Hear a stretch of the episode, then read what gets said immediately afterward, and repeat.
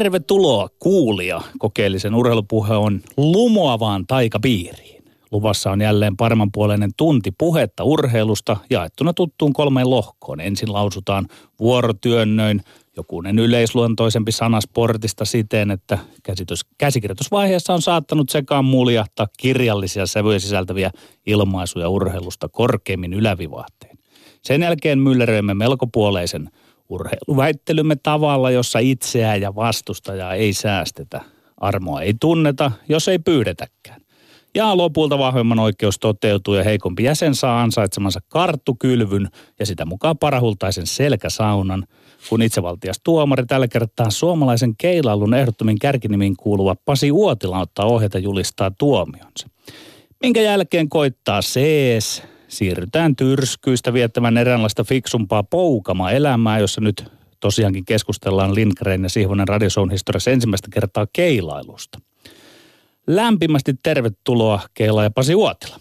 Kiitos paljon. Juolahti tuosta pian alkavasta tuomaritehtävästäsi mieleeni se koskee juuri keilailu, että onko teidän lajinne täysin vapaa tuomaritulkinnoista? Naiset ja miehet siellä keilaavat, keiloja kaatuu tahi ei, koneet putsaavat, laskevat kaatuneet keilat ja nostavat uuden satsin pystyyn. Onko missään määrin kyse tuomarilajista?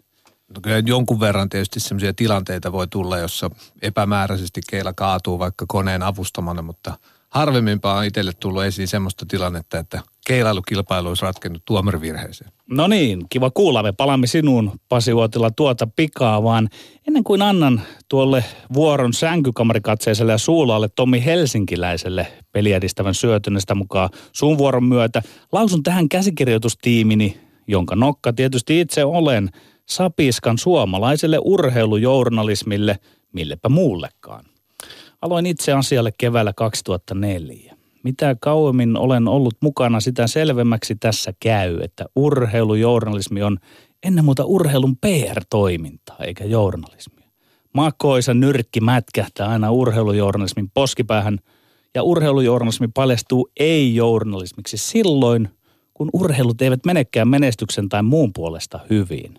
Tuoreen esimerkki kaikesta on nuorten leijonien mahalasku Buffalon MM-kisoissa vähintäänkin siirtymävaihe jääkiekkotoimituksilla Lätkän PR-osastosta edes kohtuullisen kriittiseksi urheilujournalismia tuottavaksi yksiköksi ottaa, jos ei muuta, sen verran aikaa, että sillä välin jääkiekkoliitto ehtii ilmoittaa, että he keskuudessaan tekevät selvitykset, vetäytyvät sinne vierumeen punkkerin esiintymään omassa asiassaan, varmistelemaan omia asemiaan, ja lopulta kaikki jatkuu niin kuin ennenkin.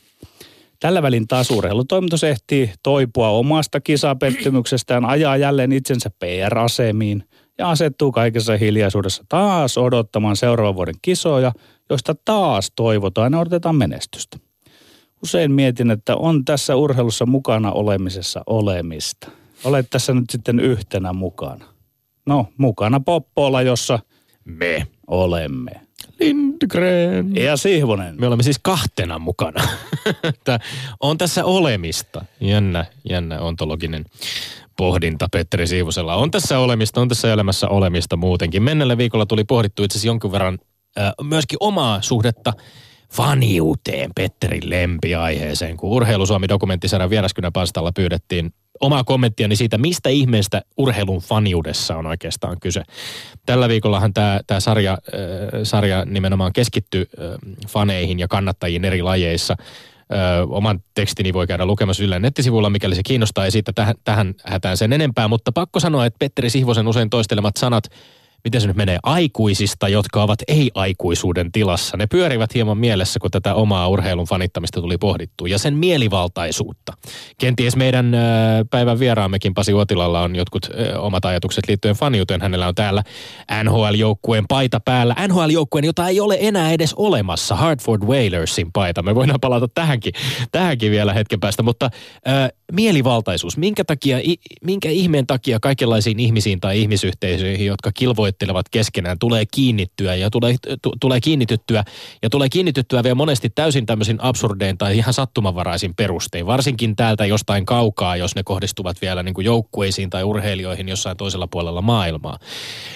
Öm, niin, ainoa selitys, johon itse oikeastaan päädyn, on se, että, että kenties juuri tämä tietynlainen järjenvastaisuus on se, mikä ihmisiin vetoaa tämän läpeensä järkeistetyn maailman hillittyjen ilojen yläpuolelle nousee sitten tällaisia äärimmäisen voimakkaita tunneelämyksiä, jopa niin, sanotun, niin, kuin niin sanottuna tämmöisinä toisen käden kokemuksina, kun joku voittaa, joku häviää ja siitä itse pääsee sitten joko paikan päällä tai TV-ruudun välityksellä tai kenties ihan jo lehdestä lukemallakin osalliseksi ja jotenkin jakamaan niitä fiiliksiä. Mutta on, on siis monia erilaisia syitä sille, minkä takia itse luen itseni vaikkapa – HJK tai Hertoniemen toverien tai huuhkajien tai Italian jalkapallomaajoukkueen tai Cincinnati Bengalsin tai Notre Damein yliopiston jenkkifutisjoukkueen kannattajiksi. Mikään niistä ei oikeastaan perustele itseään ihan samalla tavalla. Ja tavallaan on myös sitä mieltä, että mikään niistä ei viime kädessä ole kauhean paljon merkityksellisempi kuin se, että päättäisi kannattaa muurahaista A ennemmin kuin muurahaista B mikäli muurahaiset A ja B toistuvasti samassa paikassa kisaili, kisailisivat siitä, kumpi ennättää ensin paikasta C paikkaa D. Onko kenties paljon eroa silläkään, että kannattaako Lindgrenia tai Sihvosta, kun täällä kerran viikossa kisaillaan väittelykilpailun voitosta, koska ilmeisesti meilläkin on harvalukuiset kannattajamme. Ja, ja toki monet heistä varmasti viikko kerrallaan arvioivat sitten, että kumman kanssa, kumman kelkassa ovat enemmän, kumman kanssa ovat enemmän samaa mieltä ja antavat sitten vaakansa kallistua sillä perusteella. Mutta ehkä on niitäkin, jotka yksinkertaisesti – jostain irrationaalisista syistä tai tunnepitoisemmista syistä tuntevat voimakkaampaa sympatiaa jompaa kumpaa kohtaan, joko Lindgrenia tai Sihvosta. Heidän elämäänsä me emme varmasti voitoillamme tai tappioillamme paljoakaan hetkauta. Mutta onneksi tässä meidän kisailussa on myös mahdollista, kun kuitenkin puhutaan ja keskustellaan ja väitellään, niin on, on mahdollista myös herättää ajatuksia, herättää ihmisillä omia pohdintoja urheiluun liittyvistä aiheista. Ja jos niin käy, niin silloinhan kaikki voittaa, eikö niin Petteri? Kyllä. Kaikki voittaa. Ja se on kiva, kun kaikki voittaa. Kaikki pelaa ja kaikki voittaa. Ei, ei. Meidän, meidän aiheemme tänään ovat Seuraavanlaiset. Yksi entinen jääkiekkoilija Tommi Kovanen twiittasi HPK Miro Karjalaisesta 22 peliä, 5 pelikieltoa. Onko Karjalaisen kaltaiselle pelaajalle sijaa jääkiekon SM-liigassa kyllä vai ei? Kaksi. Jalkapalloilijat Niklas Moisander 32 ja Perparim Hetemai 31 ovat lyhyen ajan sisään lopettaneet maajoukkueuransa. Pitääkö lopettamispäätöksistä olla huolissaan? Kyllä vai ei? Ja kolmas väite. tai kolmas väittely, Etelä-Suomen Sanomien Kimmo Kangas syyttää Lauri Markkasta seuraavaa suomalaista urheilumediaa fanikirjoittelusta. Onko Markkasen ylenmääräinen hypetys todellinen ongelma, kyllä vai ei? Säännöt ovat vanhat tutut, 180 sekuntia kellossa aikaa jokaiselle väittelylle. Mennään vuoro kerrallaan. Ja sitten kun kaikki kolme väittelyä on tahkottu läpi, niin Pasi Uotela pääsee tuomarin ominaisuudessa jakamaan pisteen kustakin kolmesta väittelystä joko Lindgrenille tai Sihvoselle ja sen jälkeen katsotaan, että missä ollaan tulosta. Kokonaistulosten perusteella mehän olemme tilanteessa 10-10 tällä hetkellä syyskauden ja hieman tässä kevätkauden alun jäljiltäkin. Joten aletaan tahkoa. Ensimmäinen väittely. Entinen jääkiekkoilija Tommi Kovanen twiittasi HPK Miro Karjalaisesta 22 peliä, 5 pelikieltoa. Onko Karjalaisen kaltaiselle pelaajalle sijaa jääkiekon SM-liigassa, kyllä vai ei? Kyllä, kyllä on sijaa. Jääkiekko on demokraattinen peli, ääni per mies. Sen jälkeen kun seura maksaa pelilisenssin, pelata voi. Karjalainenhan on sellainen guuni, tappelija, kovan pelin pelaaja, jolla on vain auttavat kenttäpelaajan puolustajan taidot. Sitten pelin viralliset ja epäviralliset säännöt pitävät muutoin huolta tämmöisestä karjalaisesta. Jäähyt, ottelu ja pelirangaistukset ja ottelukellot sitten toppuuttavat karjalaista, jos peli menee ns. liian kovaksi. Siinä kohtaa Karjalaisella ei ole enää liikassa sijaa, kun päävalmentaja Antti Pennanen katsoo HPKssa, että Karjalaista on enemmän haittaa kuin hyötyä joukkueelle. Eli tavallaan Antti Pennanen päättää, onko Karjalaisella sijaa liikassa vai ei. Toisaalta Karjalainen on ihan normaali lätkän pelaaja. Enimmäkseen hän pelaa sääntöjen puitteissa. Ja sitten kun ei pelaa, hän kärsii rangaistukset, eli istuu jäähyllä tai poistetaan ottelusta tai on pelikielossa, kuten nyt yhdeksän. Eli kyllä Karjalaiselle on sijaa liikassa, kuten Antti Pennanenkin näyttää ajattelevan. Ei, liikassa ei pitäisi olla sijaa yhdellekään rikoksen uusijalle, eli pelaajalle, jotka kerta toisensa jälkeen haistattaa pitkät vastustajan kunnioittamiselle. Tämä sama virsi jatkuu. Ainoa palvelulaji, jossa saa säännöllisesti lukea uutisia tahallisista vastustajan vaarallisista terveyden vahingoittamisyrityksistä, jopa hengenvaarallisista päähän kohdistuvista iskuista. Ja tämä on lätkä. Tietysti se on lätkä. Karjalaiselle tuli nyt viimeisimmästä teosta yhdeksän ottelun kakku, joka on vähintäänkin oikeutettu. Mä itse koventasin asteikkoa entisestään vielä oikeutetumpi rangaistus, jossa asettaa vaikka ihan elinikäiseen kiekkoilukieltoon. Ainakin siinä vaiheessa, jos tässä, tällä kaudella vielä kerrankin syyllistyy vastaavallaiseen törkyyn. Täysin sairas laji, jonka oireilu jatkuu vaan. Siis sä käytät poikkeuksellisen kovaa retoriikkaa. Joo, Ri- niin Rikoksen käytän. uusia, Täällä elinikäinen käytetään. kiekkokilpailukielto, Kyllä. sairas laji. Eli Kyllä. onko tässä nyt sittenkin sun puolelta kyse vaan lajivihasta? Jos ei lajivihasta, niin sit urheiluymmärryksen puutteesta. Nimittäin lätkää pelataan sovittujen Petteri. sääntöjen Petteri, puitteissa. ei ole on pelattu iät kyse. ja ajat ja laji on vielä siistiytynyt rajusti vuosien Ei ole varrella. lajivihasta kyse, vaan on kyse Mistä? väkivaltaisen käytöksen vihasta. Minä en tykkää siitä, että urheilijat väkivaltaisesti telovat Mutta toisiaan. sanot, että sairas Ja- laji. Sä itse puhut tällaisella tavalla, että seura ostaa kaveri ja pelaajalla Kyllä, on kyllä. lisenssi. Saa pelata, Niin, jos valmentaja antaa pelata ja valmentaja Kyllä, näin kyllä. päättää. No tää on jännä. On, onko Niin. jännä? Onko meillä täällä studiossa sama Petteri Sihvonen, joka kirjoittaa Hämeen Sanomissa, moderniin jääkiekkoiluun kovaa taklaavat nyrkkisankarit eivät enää oikein istu. Heistä ei ole edes peliteoreettista hyötyä. Pelon ilmapiirin luominen vastustajaan taktisena työkaluna on mennyttä Tu- jääkiekkoaikaa. tunnistan nuon omaksi sanoiksi. Niin. Ja nimenomaan siinä otan kantaa siihen, että siitä ei ole hyötyä peliteoreettisesti, mutta että kuuluuko tämmöinen pelaaja liikaa, niin totta kai kuuluu sääntöjen puitteissa. Sitähän Yle meillä kysyy tässä. Sä itse Että onko to- tämmöiselle pelaajalle sijaa? On. Sä, ei, eivät säännöt ole mikään niin kuin monoliitti, joka ei voi muuttua, tai se, että millä tavalla julkinen keskustelu tästä aiheesta Totta, käydään, vaikuttaa siihen, asia. mitä päätöksiä valmentajat tekevät. Sä sanot, että tämä on Antti Pennasen päävalmentajan päätös, mutta kyllähän Niin. päävalmentajan päätökseen vaikuttaa se, minkälaista julkista keskustelua Sen, näistä sen takia me käydään. käydään, Minkälaisia sanktioita sen takia me käydään tässä julkista keskustelua siitä. Sinä olet siitä mieltä, että tämä on sairaslaji. Minä suhtaudun maltillisemmin tähän. Yritän ymmärtää sitä. Olen pitkään ollut lajissa Sinä mukana. ja- suhtaudut. Ihme on, että et täällä niin kuin lähtenyt puolustelemaan hänen tekoaan tai sitä, että minkälaisia Ei, kun siitä olisi pitänyt antaa pikkusen enemmän. Kongi kumahtaa. Siirrymme seuraavaan aiheeseen. Kaksi. Ja jalkapalloilijat Niklas Moisander 32 ja Perparim Hetemai 31, nämä ovat siis heidän ikänsä, ei pelinumeronsa, ovat lyhyen ajan sisään lopettaneet maajoukkueuransa. Pitääkö lopettamispäätöksistä olla huolissaan, kyllä vai ei? Ei, ei pidä olla huolissaan. Urheiluun kuuluu lopettaminen jossain kohtaa. Moisander ja Hetema jatkavat yhä seurajoukkuetasolla. Huippufutis on paitsi palkitseva, myös tosi kuluttavaa hommaa. Toiset pelaajat pystyy pelaamaan kauemmin, toiset vähemmän aikaa huipulla. Mun ajattelussa se on aina ilo uutinen, kun joku urheilija on päättänyt lopettaa hyvän harkinnan jälkeen. Tehdyn päätöksen kanssa on sitten helppo ja hyvä elää. Ne, jotka on huolissaan lopettamisesta, ei ymmärrä urheilun perusluonnetta ollenkaan. En löydä yhtään tähän semmoista näkökulmaa, miten, miksi pitäisi olla huolissaan. Urheilu on paikka, jossa kukin aina vuorollaan piipahtaa aikansa ja sen jälkeen muiden aika koittaa ja huuhkajista vapautuu. Nyt pari pelipaikkaa, jotka kyllä täyttyy niin kuin täyttyy. Kyllä pitää olla huolissaan. Pitää olla huolissaan siitä, miksi peliuraansa vielä kovissa kansainvälisissä seuroissa jatkavat maajoukkuemme viime vuosien kulmakivet päättää näin aikaisin ripustaa nappikset naulaan. Pitää olla huolissaan siitä, löytyykö heille maajoukkueessa riittävän tasoisia korvaajia. Ja pitää olla myös huolissaan siitä, miksi urheilutoimittajat ei itse asiassa hanakammin tai kriittisemmin ole kysynyt, että mikä maa, miesten A-maajoukkuessa mättää, jos huippupelaajia ei enää Suomi-paita kiinnosta. Moisanderilla Hetemailla on totta kai täysi oikeus lopettaa juuri silloin, kun hyvältä tuntuu, mutta jos kysymys on, herättääkö tämä huolta huuhkajien tilanteesta, tilanteesta, niin totta hitossa herättää. No nyt mä tajun sun huole. Siis sä onastelet, ettei Moisanderia ja Hetemaita kiinnosta aamaajoukkoja. Eli sä oot liikkeellä Ei, tämmöisen salaliittoteorina ei, ei, Vaino ei, Harhon ei, kanssa. ei. Hyvä tietää. Ei, ei, en onastele sitä, vaan onastelen... Tai No, sanoit kuitenkin. Ei, väitän, että heiltä, heitä kannattaisi ehkä niin kuin suhteellisen kriittisesti koittaa kysyä näitä kysymyksiä, että miksi he päätyvät tällaiseen ratkaisuun kuitenkin verrattain varhain, kansainvälisestikin aika varhaisessa iässä. Niin. Aika harvoin sä, te, sä rauhoittelevalla tavalla lähit taas liikkeelle sitä, että no näin, seurheilussa menee, että joskus lopetellaan ja Kyllä, kyllä. kaikkien kuuluu joskus lopettaa, mutta 31-32-vuotiaana Eli- lopettaminen maajoukkueessa, kun kansainvälinen ura muuten jatkuu, on aika varhainen ikä. Tutkitaan nyt siis vähän vielä, että sä niinku vähän epäilet, että valehteleeko Moisander Älä nyt puutu, Hetema älä puhuessaan puutu vammoistaan. Ei. Kyllä, Älä- hehän, hehän vetoset, kun on ollut vammoja, niin sulle ei nekään kelpaa. Onko nämä niinku näin... Tähän voi olla täysin, tähän voi olla täysin perustellut syyt, mutta myöskin pitää olla Voi olla. Niin Kyllä, kyllä voi olla täysin Mut ei ole perustellut varmaa, syyt. että on. Täysin perustellut syyt voivat olla, en minä sitä lähde nyt enemmän arvioimaan,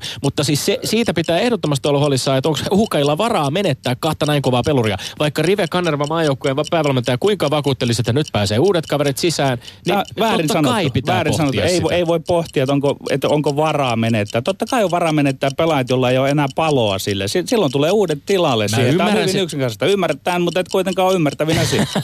ymmärrän, ymmärrän, että on ehdottomasti yksittäisen pelaajan valinta se, että mitä tapahtuu. Niin, mi- ei huuhkaja kaipaa sellaista pelaajaa, jolla liekki on sammunut. Ei, ei siitä voi olla edes huolissa. Ei kaipaa, mutta siitä voi olla huolissaan, että nämä päätökset, vaikka ne olisivat täysin perusteltuja, aiheuttavat ison loven Suomen on niinku- jalkapallon aamaajoukkueelle. Ja Niin. mä väitän myöskin, Niin, että vaikka nämä loukkaantumiset olisi minkälaisia, vaikka ne huolet olisi minkälaisia, jos Suomi Ei, kisais, kisais jos suomalaiset kisais jos Suomen aamajoukkue Niin. kisaisi arvokisapaikasta Niin, ensi karsinnoissa, nämä pelaajat ei Niin. ole statusti lopettanut Ei, nää, tässä mutta, vaiheessa. mutta nämä on antanut jo terveyttä ja voimiaan tälle huuhkeille. Sä oot- oot samaa mieltä siis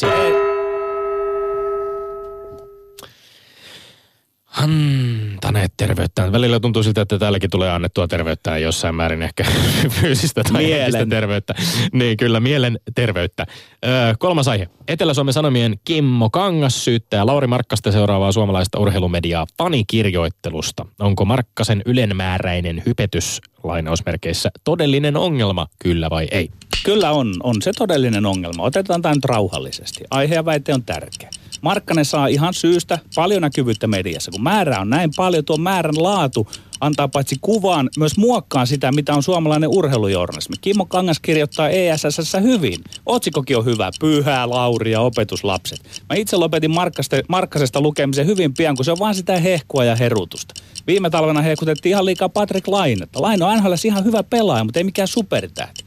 Markkanen ei ole NPS sen kummempi kuin Laine NHL. Hyviä poikia, mutta liikaa on liikaa. Mä odotan vesikeillä, että jotkut koripalloasiantuntijat alkaa tuottaa toden vastaavaa tekstiä ja puhetta Markkasesta ja sitä mukaan NBAsta.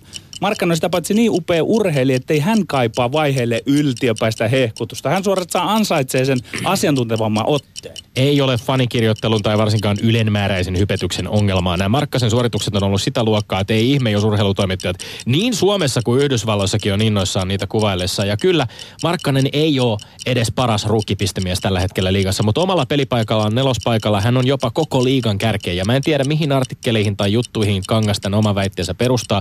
Itse on nähnyt runsasta ja eri- enimmäkseen ihan asiantuntevaa raportointia Markkasen suorituksista, etenkin kun ottaa huomioon, että kyseessä on laji, josta ei itse asiassa tässä laajuudessa ole yksittäisen pelaajan kohdalla aiemmin meille kirjoitettu. Eli ymmärränkö mä nyt oikein, että koska tämä laji on hieman nuori, niin siksi voidaan vähän katsoa läpi sormien hommaa siltä journalismin puolelta, että tämä on ihan asiantuntevaa, niin kuin sä sanot. Ei, asiantuntevaa kirjoittelua löytyy tietyistä medioista, se on päivän selvää urheilumediassa, mutta sitten on myöskin niin kuin la- laajempia, et, ehkä jonkinlaisia niin kuin muita viihdekin sivustoja, joissa sitten kaikenlaisia juttuja näkee. Mä itse asiassa tämä Kang- Kangas kommentoi itse, että häntä on ärsyttänyt muun muassa ennenaikaiset Hall of Fame ja All-Star-puheet. Haloo, missä sellaisia on edes näkynyt? Mä löysin yhden, yhden Hall of Fame-viittauksen, joka oli viihdesivusto komo.fi, jossa viitattiin johonkin jenkkipodcastiin, jossa pohdittiin sitä, että jos Markkasen otteet jatkuu tällaisena, hän saattaa olla Hall of Fame-pelaaja jonain päivänä. Nyt no sä, niin saattaa. No sä huomaat itsekin, mi, mistä journalismista sä joudut tässä nyt puhumaan, mutta mä sen sijaan puhun siitä, että... Viihdejournalismista, joka on eri asia, että urheilujournalismi, joka- niin, joka- ja urheilujournalismi on perusteellisia- mennyt vähän siihen suuntaan tässä Markkasen tapauksessa. Et sä kaipaa ollenkaan, että luota sitä kontekstia Me- sille, että minkä tasoinen toi NBA on, miten sillä tasolla Markkanen Jumala, oikeasti meillä pelaa. on, jopa Helsing, meillä on jopa Helsingin Sanomissa Saska Saarikosken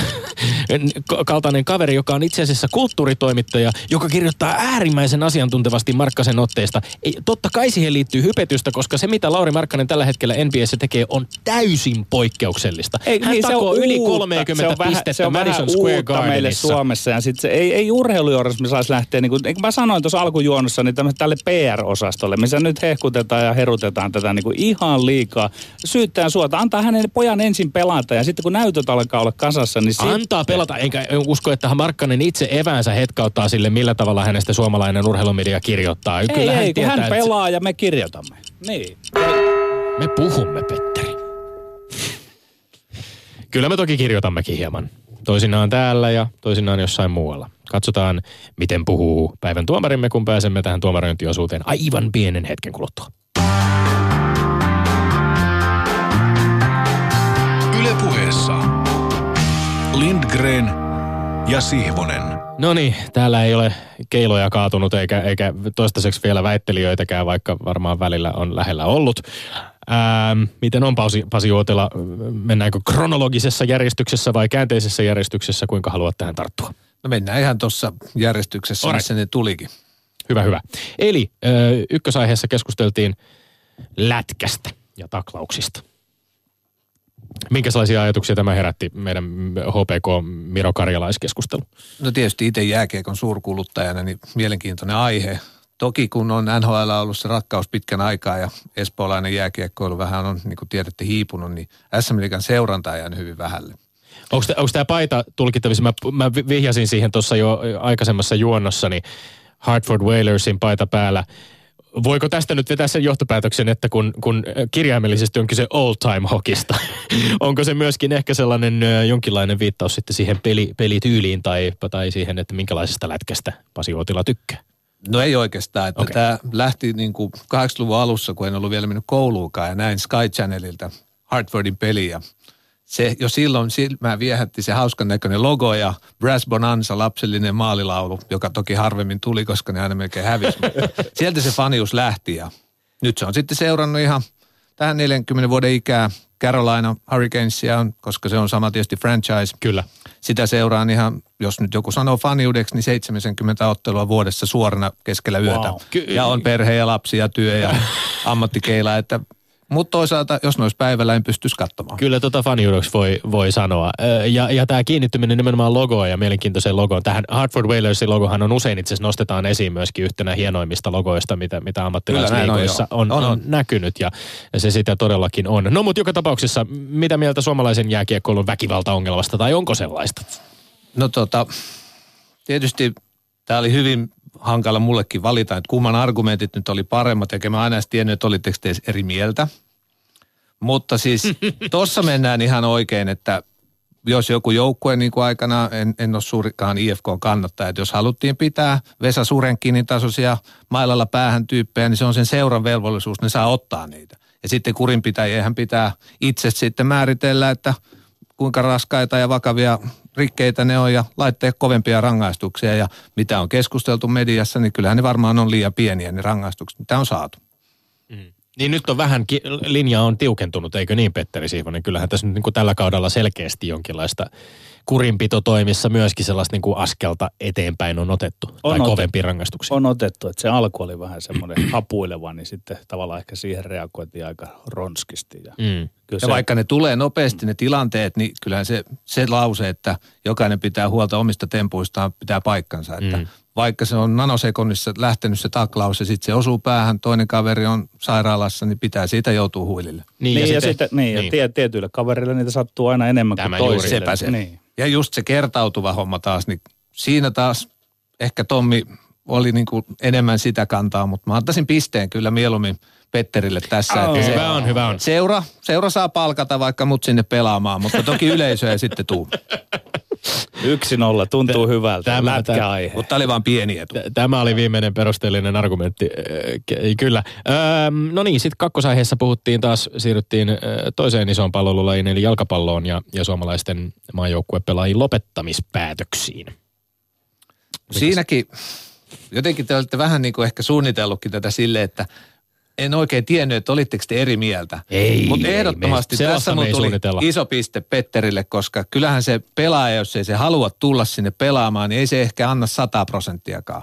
Ja nyt en... Iso piste ei ole, Petteri, mitä mä en ole varma, onko tämä nyt vielä niin kuin, tämä väittely tää se piste? Sä tuulettelet isoa pistettä, mutta katsotaan, mennään loppuun asti, Joo, pysytään joo. kärsivällisinä. Mutta just se, että sitten ei mennä nyt ehkä sen pitemmälle. Kyllä mä ymmärrän, että se on tietysti ikävää Suomi-futiksen kannalta, kun litmasia ja hyypiöitä, jotka toki lopetti vasta siinä vaiheessa, kun peliura oli jo kääntynyt sen verran, että ne ei auttanut joukkuetta. Mm. Mutta tässäkin toinen pelaaja, niin tiedä kuuluuko sen edes olla koskaan maajoukkueessa. Ja jos oli, niin sitten se on aivan sama, tuliko se vai ei.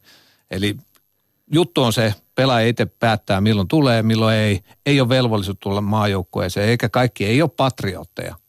Jotkuhan voi olla vähän jopa osittain anarkisteja, niin miksi ne tulisi pelaamaan, vaikka niillä on sen maan passikin. Mm. Mutta Petterille ehdottomasti piste. Ah, Pelaaja yes. tulee, jos haluaa tulla. Kyllä. Tää, siis, tää, Mies tulee, menee ja vastaa tekee. tässä on, tää, niin Petteri, tässä on kaksi viikkoa käynyt putkeen niin, että kakkosväitteen kohdalla ilmat pihalle Lindgreniltä ei ole enää oikeastaan toivoakaan. Ky- kyllä tämä kyllä vähän mielen ma- matalaksi vetää. Terve, terveisiä O- o- vaan neuvonantajille Jyrki Teelle ja Mitä, siellä, mitä käärmesoppaa siellä on oikein väännetty? No katsotaan, tuleeko lohdutuspistettä. Mennään viimeinen väittely joka tapauksessa kuitenkin vielä. Etelä-Suomen Sanomissa Lauri Markkas aiheesta puhuttiin. Tulee lohdutuspiste. no, Toki Miten pieni on taas samoin kuin se eka, että Pieni, pieni mä täsmälleen samaa mieltä siinä, että Suomessahan toi media urheilun kohdalla on itse asiassa mun mielestä aika asiantuntematontakin välillä, koska tuntuu, että jutut kirjoitetaan paljon peli päätty. Saattaa olla semmoisia tilanteita, että peli päättyi 1-0 ja toinen lauko kerran ja toinen sata kertaa ja sitten laitetaan, että se oli hallittu 1-0. No ei se nyt kyllä silleen mennyt. Mm.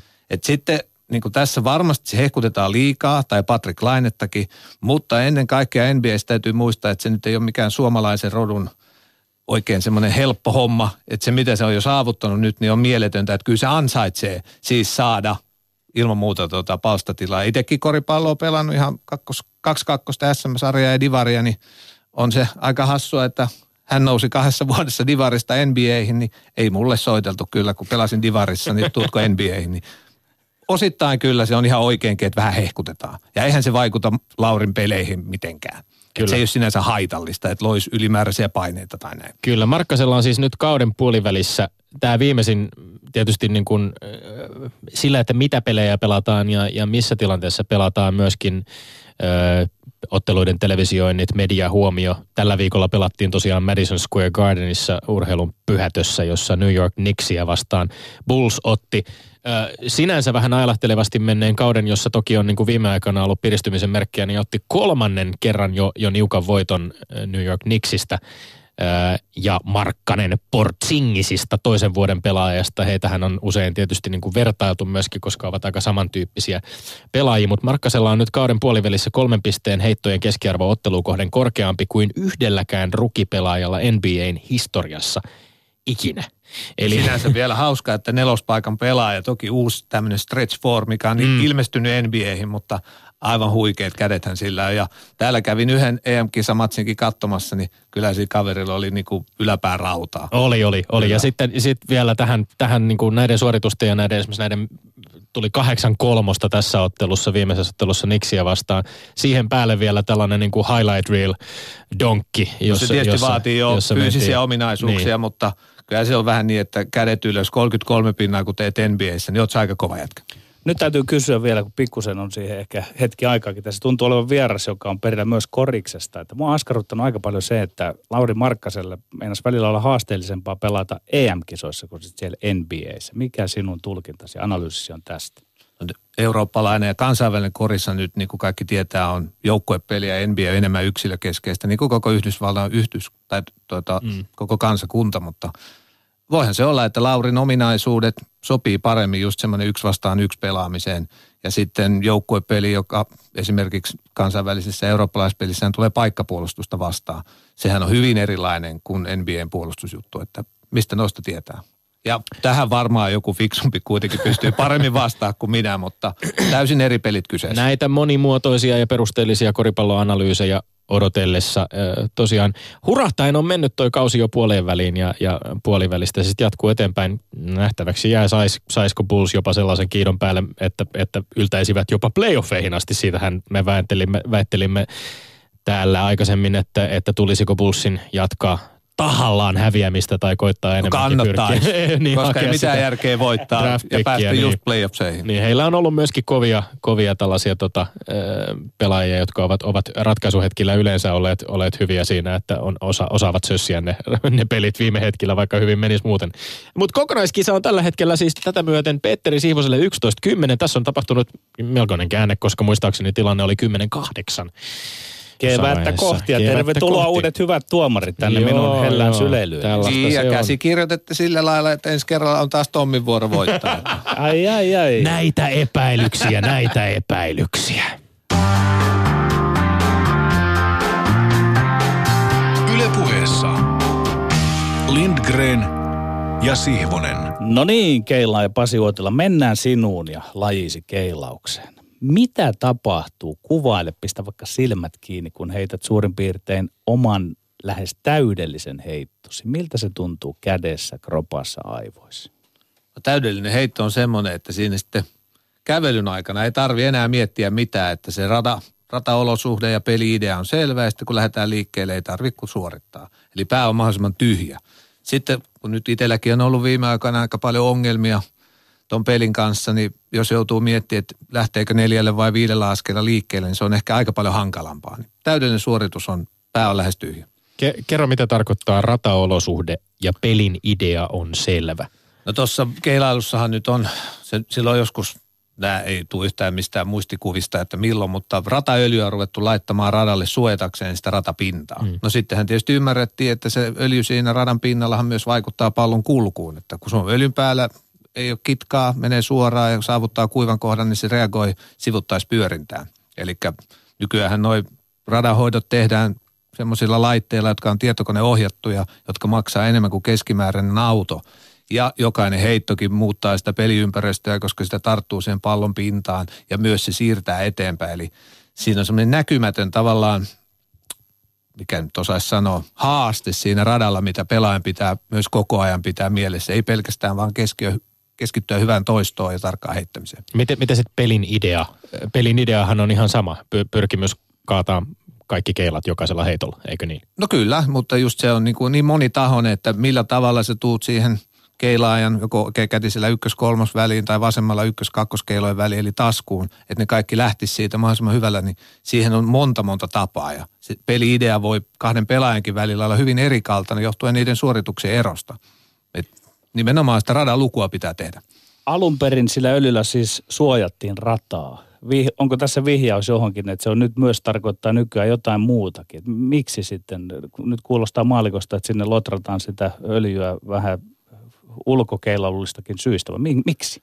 No tietysti, koska silloin aikana on se ollut puurata, sitten siinä on ollut lakka, ainahan kahden kappaleen välillä on kitkaa. Ja tietysti jos siinä oli liikaa, niin sehän se lakka kärsi ja näin, ja se laitettiin tosiaan suojaamaan.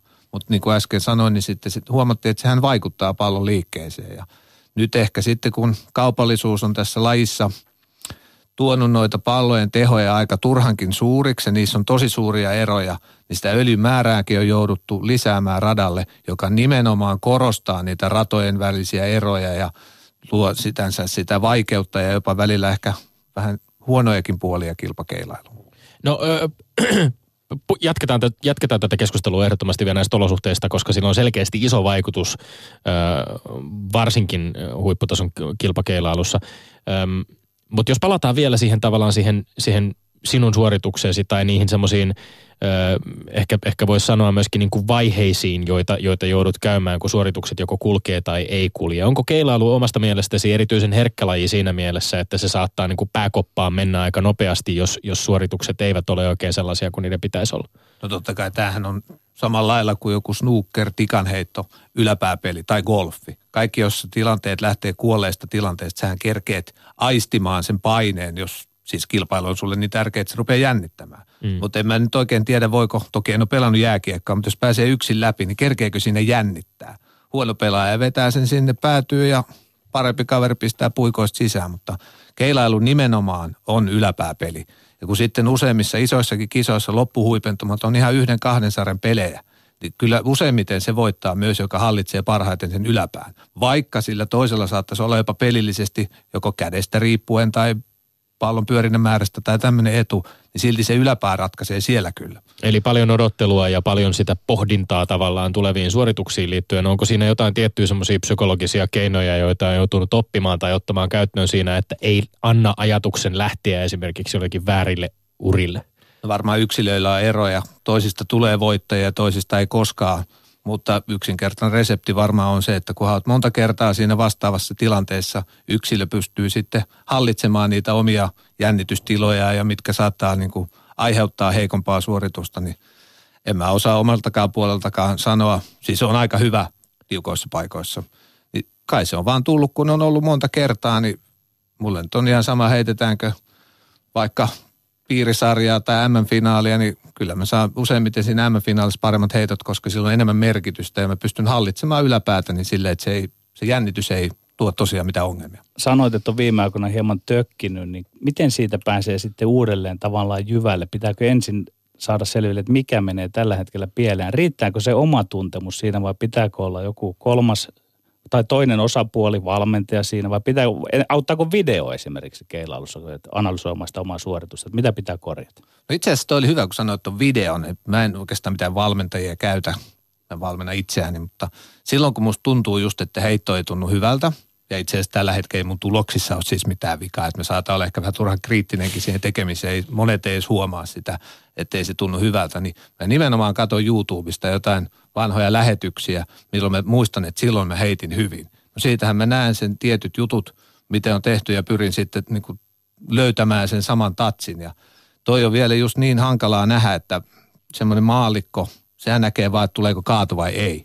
eihän se niin kuin pääse mun sisään ja tunne sitä tatsia, että sehän tuntui ihan karmeelta se suoritus, vaikka tulikin kaato. Niin se pieni juttu, vähän niin kuin se täydellinen suoritus, niin kuin sanoit, silloin kun kaikki sujuu, ei tarvi miettiä mitään sitä omia kävelyitä eikä muuta, vaan se, että mä pelaan tosta ja kaato tulee. Ja äh, nyt kun puhuttiin jo aikaisemmin näistä radoille levitettävistä hoitoöljyistä, niitä koneellisesti levitetään siis. Äh, ja, ja ratamestari on, on ilmeisesti siis se, joka, joka niin kuin määrittää myöskin jollain tavalla sen, että et, et minkälainen sillä niin pyritään tietynlaiseen, tietynlaiseen tota, helppoon vai vaikeaan olosuhteeseen tai keliin ilmeisesti, että miten näitä öljyjä levitetään vai? No tietysti varmaan jokainen kilpailujärjestäjä hän itse määrittää, mitä se pyrkii saavuttamaan.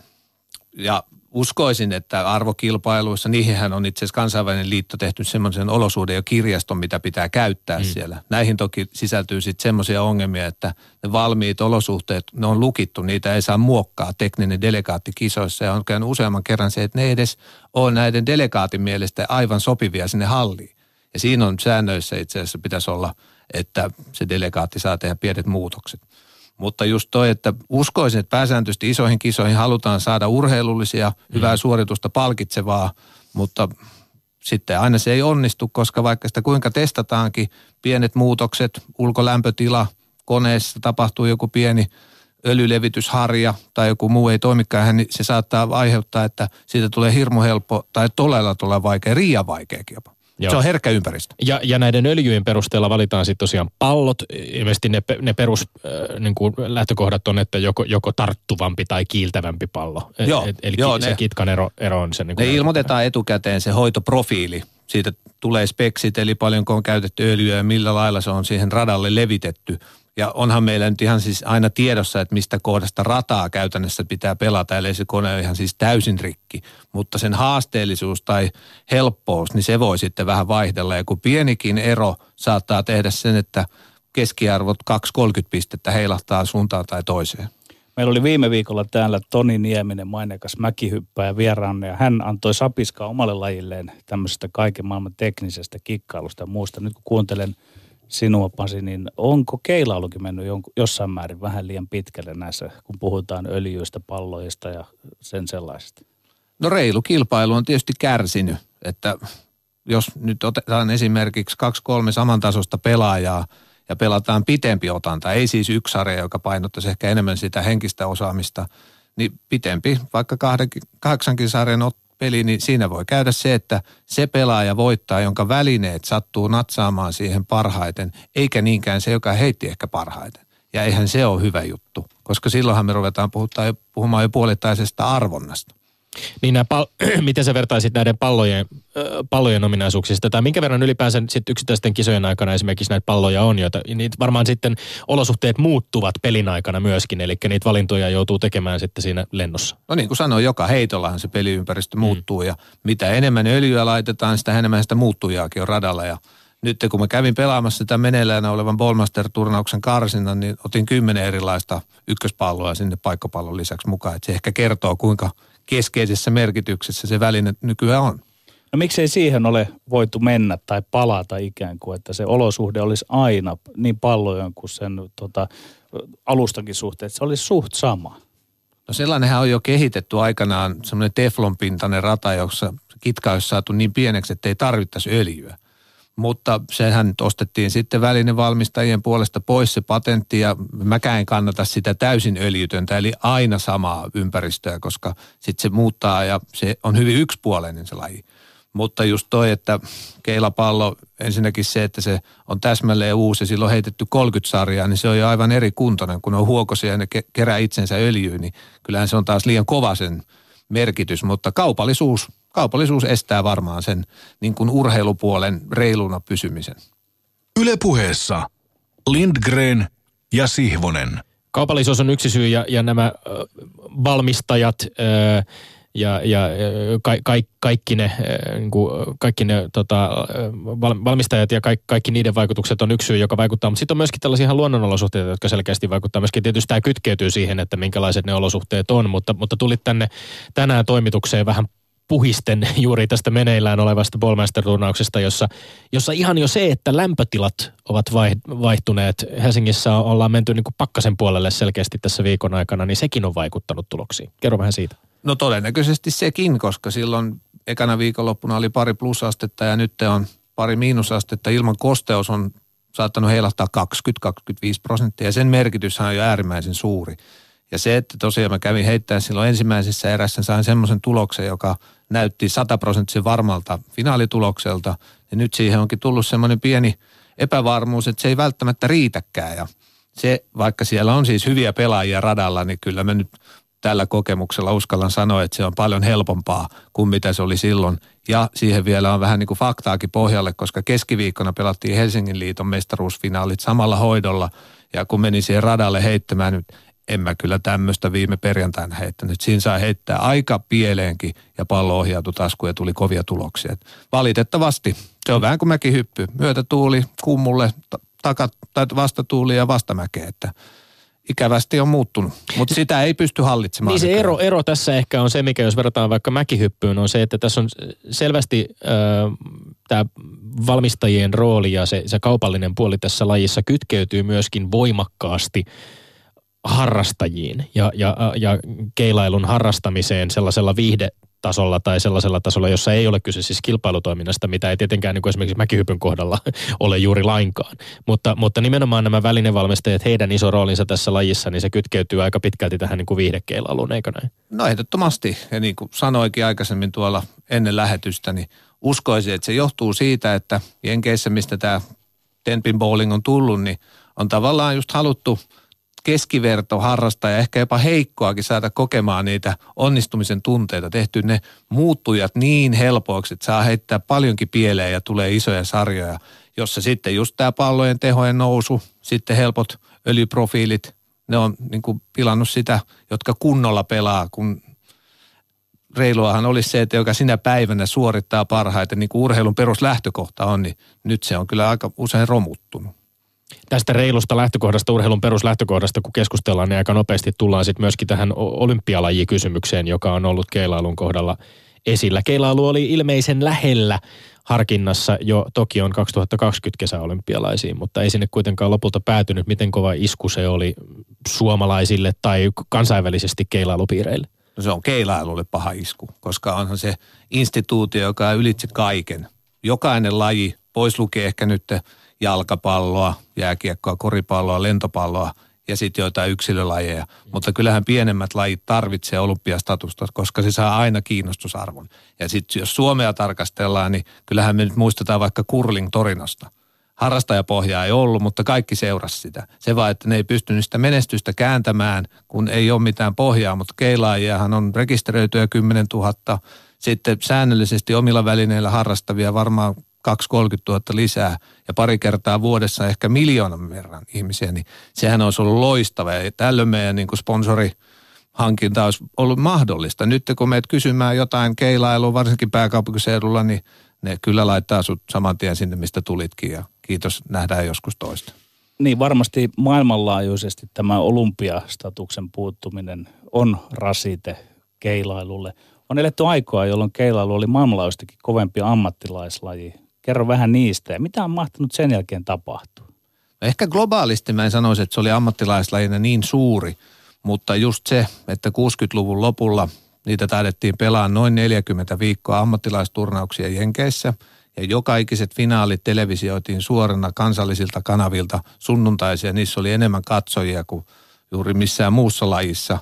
Ja myös sen ajan parhas keilaaja tienasi enemmän kuin Major League Baseballin eli baseballin ammattilaissaaren arvokkaimmaksi pelaajaksi valitu, niin kyllähän se nyt kertoo siitä. Ja nyt tänä päivänä keilailussa niin eniten tienaava saa varmaan vähemmän kuin se vähiten Major League Baseballissa tienaava.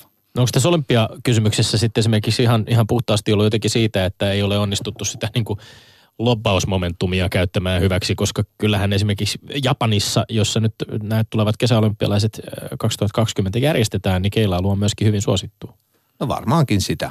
Että se, että mitä ne seikat on, onko tosiaan tämmöinen korruptio ollut muissa lajeissa parempaa, että enemmän rahaa käytössä, sitä voi kyynisimmät miettiä, mutta jotainhan siinä on ollut pielessä ja uskoin että tämä valitsijadelegaatio ei ole esimerkiksi ollut tietoinen jotain tämmöisistä pelillisistä ongelmista, mitä äsken käytiin läpi. Mm. Eli jotain muita imagollisia ongelmia siinä on nähty – ja sitten taas enhän minä nyt keilaajana pysty olemaan objektiivinen. Totta kai musta tuntuu vähän hassulta, että rullalautailu on olympialaji, mutta ei se ole mun tehtävä sitä arvioida. Tai voin sanoakin, että mm. kuulostaa hassulta, mutta näin kävi. Niin ja sitten mainitsit itse esimerkiksi tämän kurlingin, joka on aika hyvä vertailukohta kuitenkin, koska, koska niin kun lajin luonne on hyvin samantyyppinen talviolympialaisten puolella. Muitakin tällaisia yhtymäkohtia tietysti muita lajeja on, joihin, joihin keilailua voi verrata. Jos ajatellaan vaikka TV-lajina, niin sehän on kuitenkin aika yksinkertainen ja, ja toisaalta sitten niin kuin jännittävä ja helppo seurata TV-lajina.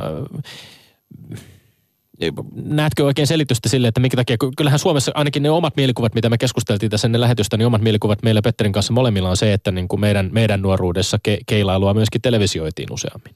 No silloin niin kuin taisin sanota, sanoa, niin musta tuntuu, että tuli neljä kertaa vuodessa lähetys Yleltä. Ne ei ollut ihan suoria, mutta eihän siihen aikaan muutkaan lähetykset ollut suoria. Että se oli varmaan ihan jo teknologiasta riippuvaa juttua. Mutta sitten meni pitkä aikaa, että ei meillä ollut välttämättä mitään. Ehkä oli Ballmaster kerran vuodessa. Nyt on sentään saatu, että on taas SM ja toi Ballmaster ihan Ylellä suorana, mikä on hyvä asia, mutta en, en mä nyt tiedä, miksei keilailua voisi olla enemmänkin. Mutta miksi semmoisia turnauksia, missä voittaja saa karkkipussin, niin mitään TV-ssä näytettäisikään? Mainitsit karkkipussin, niin siitä tulee pakottamatta mieleen se, että jotain hyvää pöhinää on kuitenkin ehkä tapahtumassa. Jos en väärin katsonut, Veikkaus on ottanut keilailua listoilleen. Se, se on aina suomalaisessa urheilussa merkki jostain vähän paremmasta, valoa tunnelipäässä. No se on ehdottomasti hyvä, että meillä oli aikanaan vuosituhannen vaihteessa – usein keilailua kohteena, just meidän rankinkiertojen pelejä, Ballmasteria, SM-kisaa. Vaikkei ne pelivaihdot ollut huikeita, mutta onhan siellä paljon muitakin semmoisia pikkujuttuja tai koira-ajeluita ja sun muuta, missä pelivaihdot on heikkoja. Ja onhan se lajille hienoa, jos se näkyy noissa kohdelistoissa, niin totta kai se on ilmasta mainosta. Ja nyt ihan nämä tulevakin kolme viikon päästä talissa pelattava rankinkiertue, niin sekin tulee olemaan kohteena. Esimerkiksi Veikkauksen sivujen kautta tulee live-lähetystä, sitä nettilähetystä, minkä Tapolan Pertti selostaa, niin ehdottomasti hyviä juttuja lajille. Tässä on, puhuttiin televisioinnista ja puhuttiin ylipäänsä näistä lajissa liikkuvista rahoista, niin se tietysti vaikuttaa myöskin siihen, että minkälaiset edellytykset tai niin mahdollisuudet keilaajilla on tätä tätä työtä tehdä ammattimaisesti. Olet aikaisemminkin ollut täällä Ylellä vieraana puhumassa pari tai runsaat kolme vuotta sitten ja, ja, ja muistan, muistan siitä lähetyksestä, kun kuuntelin, että, että totesit, että vähän silleen naureskellen, että ei, ei, täällä, ei Suomessa oikeastaan ole täysammattilaisia keilaajina. Onko tilanne edelleen aika pitkälti sama? No ei semmoisia, joka Suomessa asuisi pelkästään keilaista ja sitten täytyy tulla se raha jostain muualta. Ja varsinkin nyt, kun on ollut lievää niin kuin tuota, jäsenmäärän laskua, ja keilailussahan palkinnot on aina perustunut vähän niin kuin pokerissakin, että mitä enemmän pelaajia, niin se, sieltä mm. tulee palkinnot sitten sitä kautta, niin nyt jos aletaan miettimään, niin ne on ihan puolittunut lyhyessä ajassa hyvienkin kisojen määrä Suomessa, niin ei täällä pysty rahallisesti siis ilman sponsoritukea tai jotain muuta niin olemaan täyspäinen keilailu. Tai täyspäinen. täyspäiväinen. No, se täyspäiväinen ehkä joo, mutta täyspäisiä käyntiä onko montaa? Miten koet tässä lajien välisessä kilpailussa? On tullut valtavasti uusia lajeja, jotka ehkä houkuttaa enemmän kuin perinteiset lajit, etenkin nuoria. Niin miten keilailu tässä, miten koet pärjää? No se on kyllä just toi, mitä kysyit, niin se nuorten niin kuin saaminen innostuneeksi kilpakeilusta, se tuntuu olevan vaikeaa. Et kyllähän meilläkin halleilla käy just sitä – viihdekäyttäjää hohtokeilaamassa, mutta ei ne tunnu olevan niin kuin kilpailusta kiinnostuneet. Ja varsinkin nuoret naiset, niin on kyse sitten mistä tahansa lajista tai pelistä, niin musta tuntuu, että ne vähän niin kuin karsastaa kilpailua. Että on semmoinen kiva olla mukana ja laitetaan ne sinivihreät itse virkatut pipot päähän, mutta ei lasketa pisteitä. Ja ihan jo meidän naisten maajoukkojen ongelmasta, mikä ei nykyään kyllä menesty juuri mitenkään, kertoo se, että meillä on tasan 200 20-40-vuotista naista rekisterissä. Siitä, on, siitä määrästä on aika vaikea saada kovinkaan kilpailukykyinen joukkue. Ylepuheessa Lindgren ja Sihvonen. No Helsingin talissa on siis meneillään parhaillaan vuoden 2018 Ballmaster Open-turnaus, joka kestää karsintoineen kaiken kaikkiaan yhdeksän päivää. Sä oot itse voittanut Ballmaster Openin vuosina 2000, 2004 ja 2009. Kerro vähän siitä, mi- mihin tämä turnaus asettuu kansainvälisesti. Se siis kuuluu tai käynnistää European Bowling Tourin ja on siis kansainvälisestikin arvostettu ja suosittu kisa ja myöskin rahallisesti varmaan aika merkittävä, jos sen sattuu voittamaan. No on, joo, ilman muuta. Ja onhan siis Bolmaster-turnaus on Euroopan kaikkein oikein tunnetuin ja suurin turnaus. Et nyt rahallisesti on ollut se Brunswick Euro Challenge vähän edellä viime vuosina, mutta ei siellä niin kuin, ei samanlaista statusta ei ole ja ihan suoritusmääriäkin, vaikka se on Saksassa, joka tietysti edelly, helpottaa ihmisten tuloa paikalle, kun voi keski-eurooppalaiset tulla autolla, niin onhan Bolmaster se ykkösturnaus. Ja se, että kyllä nyt siinä tietysti voittaja saa 10 000 tänäkin vuonna, että onhan se jo jotain. Mm. Viime vuonna tämän Ballmaster Openin äh, neljän parhaan joukossa oli kolme naista. Kerrotko lajiin vähän vähemmän vihkiytyneille, miten tämä on mahdollista? Keilailussa siis ainakin osittain miehet ja naiset kilpailevat samoissa kilpailuissa toisiaan vastaan. No käytännössä aina miehet ja naiset kilpailee samoissa kilpailuissa. Ainoastaan, niin, ainoastaan arvokilpailut, siellä on omat sarjansa. Sittenhän siinä on käytössä ollut jo pitkään tämmöinen kahdeksan pisteen tasotus, jota on perusteltu fyysisillä eroilla – mutta itse on suhtautunut siihen aina täysin vastaisesti, että miksei sitten pienikokoiset miehet saa samalla lailla tasotusta ja se on aivan typerä. Jos halutaan naisia niin kuin innostaa mukaan, niin niillähän voi olla omat kiintiedyt, ekstra palkinnot siihen päälle ja sun muuta, että se, se voitaisiin unohtaa. Mutta se, että mitä viime vuonna tapahtui, niin se oli myös se, että saivat toki sen tasotuksen, mutta se peliolosuhde oli ja idea semmoinen, että mitä mahdollisimman suoraan pysty heittämään – niin se auttoi. Ja useimmiten naisilla on vähemmän pyörintää pallossa, että ne pelaa suorempia linjoja, että se on vielä silläkin tavalla meni niiden pussiin. Ja siihen lisättynä se tasotus ja nämä Singaporen naiset, nehän on ammattilaisia, ne saa valtiolta rahaa, palkkaa, ei ne tee muuta. Keilaa neljää, viittä, kuutta tuntia päivässä, niin ihmekäs tuo. Mutta Mut sitten taas mm. tuohon vielä lisätty, ei pelkästään naiset, kaksi vuotta aikaisemmin tv oli neljä vasenkätistä. Silloin oikeakätisen olisi kannattanut jättää rahat lompakkoon eikä edes pelata. Ja se kertoo just siitä, että eihän kukaan varmasti tähdännyt radanhoitajakaan siihen. Näin vaan kävi. Ja se haasteellisuus, sen hallinta, se on niin vaikeaa. Mutta voisiko ajatella, että tässä on myös lajin voimavaraa, että liekkö missään monessa muussa lajissa on näin lähellä miehet ja naiset toisiaan. Ilmeisesti johtuu siitä, että se voimaero ei tässä ole kovinkaan ratkaiseva. Ei, ei tule mieleen oikeastaan toista semmoista lajia, missä naiset ja miehet olisi kuitenkin näin lähellä toisiaan tasossa. No ei, tässä se onkin just sen takia. Mä sanoin, että ei se tasotus ole oikein perusteltu, että sitten jos miehet ja naiset vaikka golfais, niin sehän on ihan ok, että ne pelaisi naisten tiiltä ja miesten vähän kauempaa, niin se ottaisi sitä fysiikkaeroa. Mutta sitten joku tikka tai snookeri, niin en mä nyt ymmärrä, miksei siinä nainen voisi olla yhtä hyvä. Se ehkä menee sitten enemmän sinne, että ne ei halua niin paljon kilpailla, mutta keilailu on hyvä laji siihen. Sä olet yksi, yksi Suomen ehdottomasti menestyneimmistä keilaajista viimeisen parin vuosikymmenen aikana. Olet toiminut keilailumaan joukkueen joukkuejohtajana ja aiemmin olit itse mukana keilaamassa myöskin joukkueen joukkue MM-kultaa Las Vegasissa vuonna 2013. 30 vuotta sen jälkeen, kun oma isäsi oli edellisen kerran tuomassa tätä samaa titteliä Suomeen. Kerro vähän näistä arvokisosta tästä Las Vegasin joukkue MM-kullasta. Millainen hetki toi oli omalla urallasi? Kyllä se oli siis semmoinen tietynlainen, vaikka mä en koskaan ollut voidaan vähän palata tähän Hetemaan juttuunkin, niin en ollut niin kiinnostunut maajoukkueesta, että enemmän pelasin niitä, missä on rahapalkintoja. Eurooppa-touria, mikä oli paljon paremmissa kantimissa silloin vuosituhannen vaihteessa ja siitä eteenpäin, niin pelasin varmaan yli puolet kisoja vuodessa, joka käsitti 10-12 turnausta ulkomailla. Että toi maajoukkueen homma oli sitten sellaista vähän, että no voimme nyt sinne lähteä. EM-kisoja esimerkiksi koskaan halunnut lähteä, kun musta tuntuu, että ei ne mua kiinnosta, niin miksi sinne menisi, kun ei se tunnu miltään. MM-kisoissa kävin ja varsinkin kun ne Jenkki Prootkin sallittiin vuonna 2008, niin sitten siinä oli vähän semmoista gloriaa, mutta kyllähän se Vegasin kulta, kun tuli siinä viimeisessä lajissa, eli se joukkueen homma, niin mä tiesin saman tien, kun voitettiin se, että en tule enää koskaan itse heittämään sinne. Mutta oli se ihan hieno tunnelma. Ainoa negatiivinen puoli on se, mikä ei näkynyt nettilähetyksissäkään. Hallissa oli ehkä 150 ihmistä. Niin kyllähän se vähän latistaa sitä. Mm. Keilailu on siis yksilölaji, mutta se on myös joukkuelaji. Mikä, on, mikä tekee suurimman eron sitten kuin näiden kahden eri kilpailumuodon välillä? No se vähän riippuu, että miten pelataan. Että semmoinen mun mielestä oikeaoppinen joukkuekilpailu keilussa on, että kaikki heittää yhden sarjan tai kaksi ja ne summataan. Että sitten on tämmöinen keinotekoinen Baker-pelimuoto, jota nyt on käytetty jopa taas meidän SM-liigassa – ja pelattiin tuolla muun muassa nyt menneissä MM-kisoissa myös ne mitallipelitkin, joka käsittää siis sitä, että yhtä sarjaa heittää viisi pelaajaa ja joku pelaa ruudun yksi ja kuusi ja toinen ruudut 27. Mun mielestä sen ongelma on se, että kun keilailun pistelaskuhan palkitsee peräkkäiskaatoja. Mm. Ja jos sun edellä oleva heittäjä ei tee kaatoja, niin et sä voit tehdä peräkkäiskaatoja. Itse on täysin sitä pelimuotoa vastaan ja on sen kyllä ilmoittanutkin meidän esimerkiksi tälle nykyisille Suomessa, jotka on sen valinnut sinne takaisin, että tämä on mun mielestä huono idea. Sulla on kaiken kaikkiaan Uralas peräti 114 300, 300 sarjaa, jos nyt olen kärryillä Kyllä, tilastoissa. Näin. Ensimmäinen on Talista syyskuuta 1996 ja viimeisimmät kuusi viime marraskuulta. Siis peräti kuusi viime Kyllä, marraskuulta. tuli jo. Ja johdat, johdat kaikkia näköjen tilastoa Suomessa ylivoimaisesti.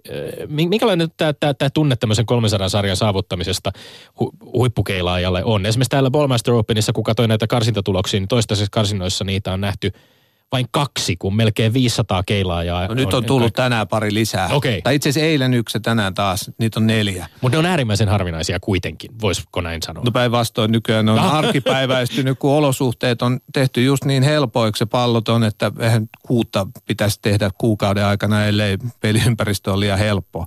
Mutta totta kai 300 arvostettavuus nousee sitä kautta, että jos siitä saa jonkun ekstra palkinnon tai näin. Ja kyllä nyt itsellä on muutamia, mitkä tuntuu kivalta. Totta kai ensimmäinenhän kaikille on kiva, mutta MM-kisoissa Saksassa heitin aikana ja sitten se sadas nyt oli tietyn näköinen merkkipaalu, vaikka se olikin ihan talissa piirisarjakisoissa heitetty, mutta ja vaikka ei ne tunnu siltä, että ihmeelliseltä, kun sen heittää, mutta tietysti kyllä se nyt jonkun näköinen mielihyvää tuottava asia, kun tietää, että itsellä on enemmän kuin muilla. Jos tähän ihan lajin ytimeen vielä palataan näin lopuksi, niin, niin jo Wikipediakin kertoo, että monessa maassa ja kulttuurissa on omat ikivanhat pelinsä, joissa esineitä kaadettiin vierivillä tai liukuvilla kivillä. jos ajattelet, Pasi Uotila, sitä omaa kiinnostustasi, mikä on saanut sinut, mikä on kiehtonut keilailussa, mikä saa sinut toistamaan sen saman suorituksen kerta toisensa jälkeen satoja ja tuhansia ja tuhansia kertoja uudestaan. Onko keilailussa joku ikiaikainen viehätys?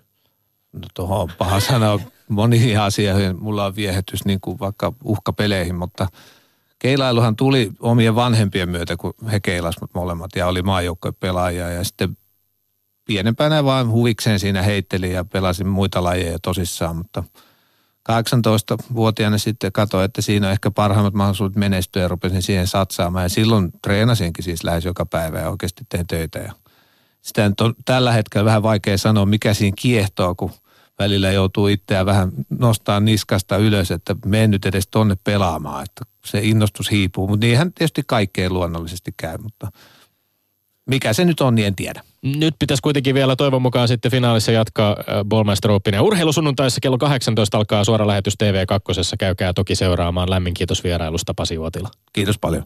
Ja loppuun Tommi Lindgrenin maineikkaat urheiluterveiset. Ne on pakko lähettää hiihtäjälle Johanna Matin talolle, joka kupis, kukisti upeasti hiidon Skandinavia kapissa viime viikonloppuna itsensä Charlotte Kallan. 21-vuotias hiihtolupaus olisi Mikko Koutoniemeekin lainaten olympiaviestin perinteiselle hypä, hyvä jopa Ainokaisa Saarista riskittömämpi vaihtoehto. Mielenkiinnolla jäämme odottamaan hiihdon Vantaan SM-hiihtoja viikonloppuna ja näitä olympia, olympiavalintoja. Me olemme Lindgren ja Sihvonen, pysykää hän tyylikkäin.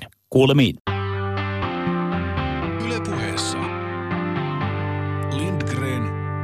Ylepuheessa Lindgren ja Sihvonen.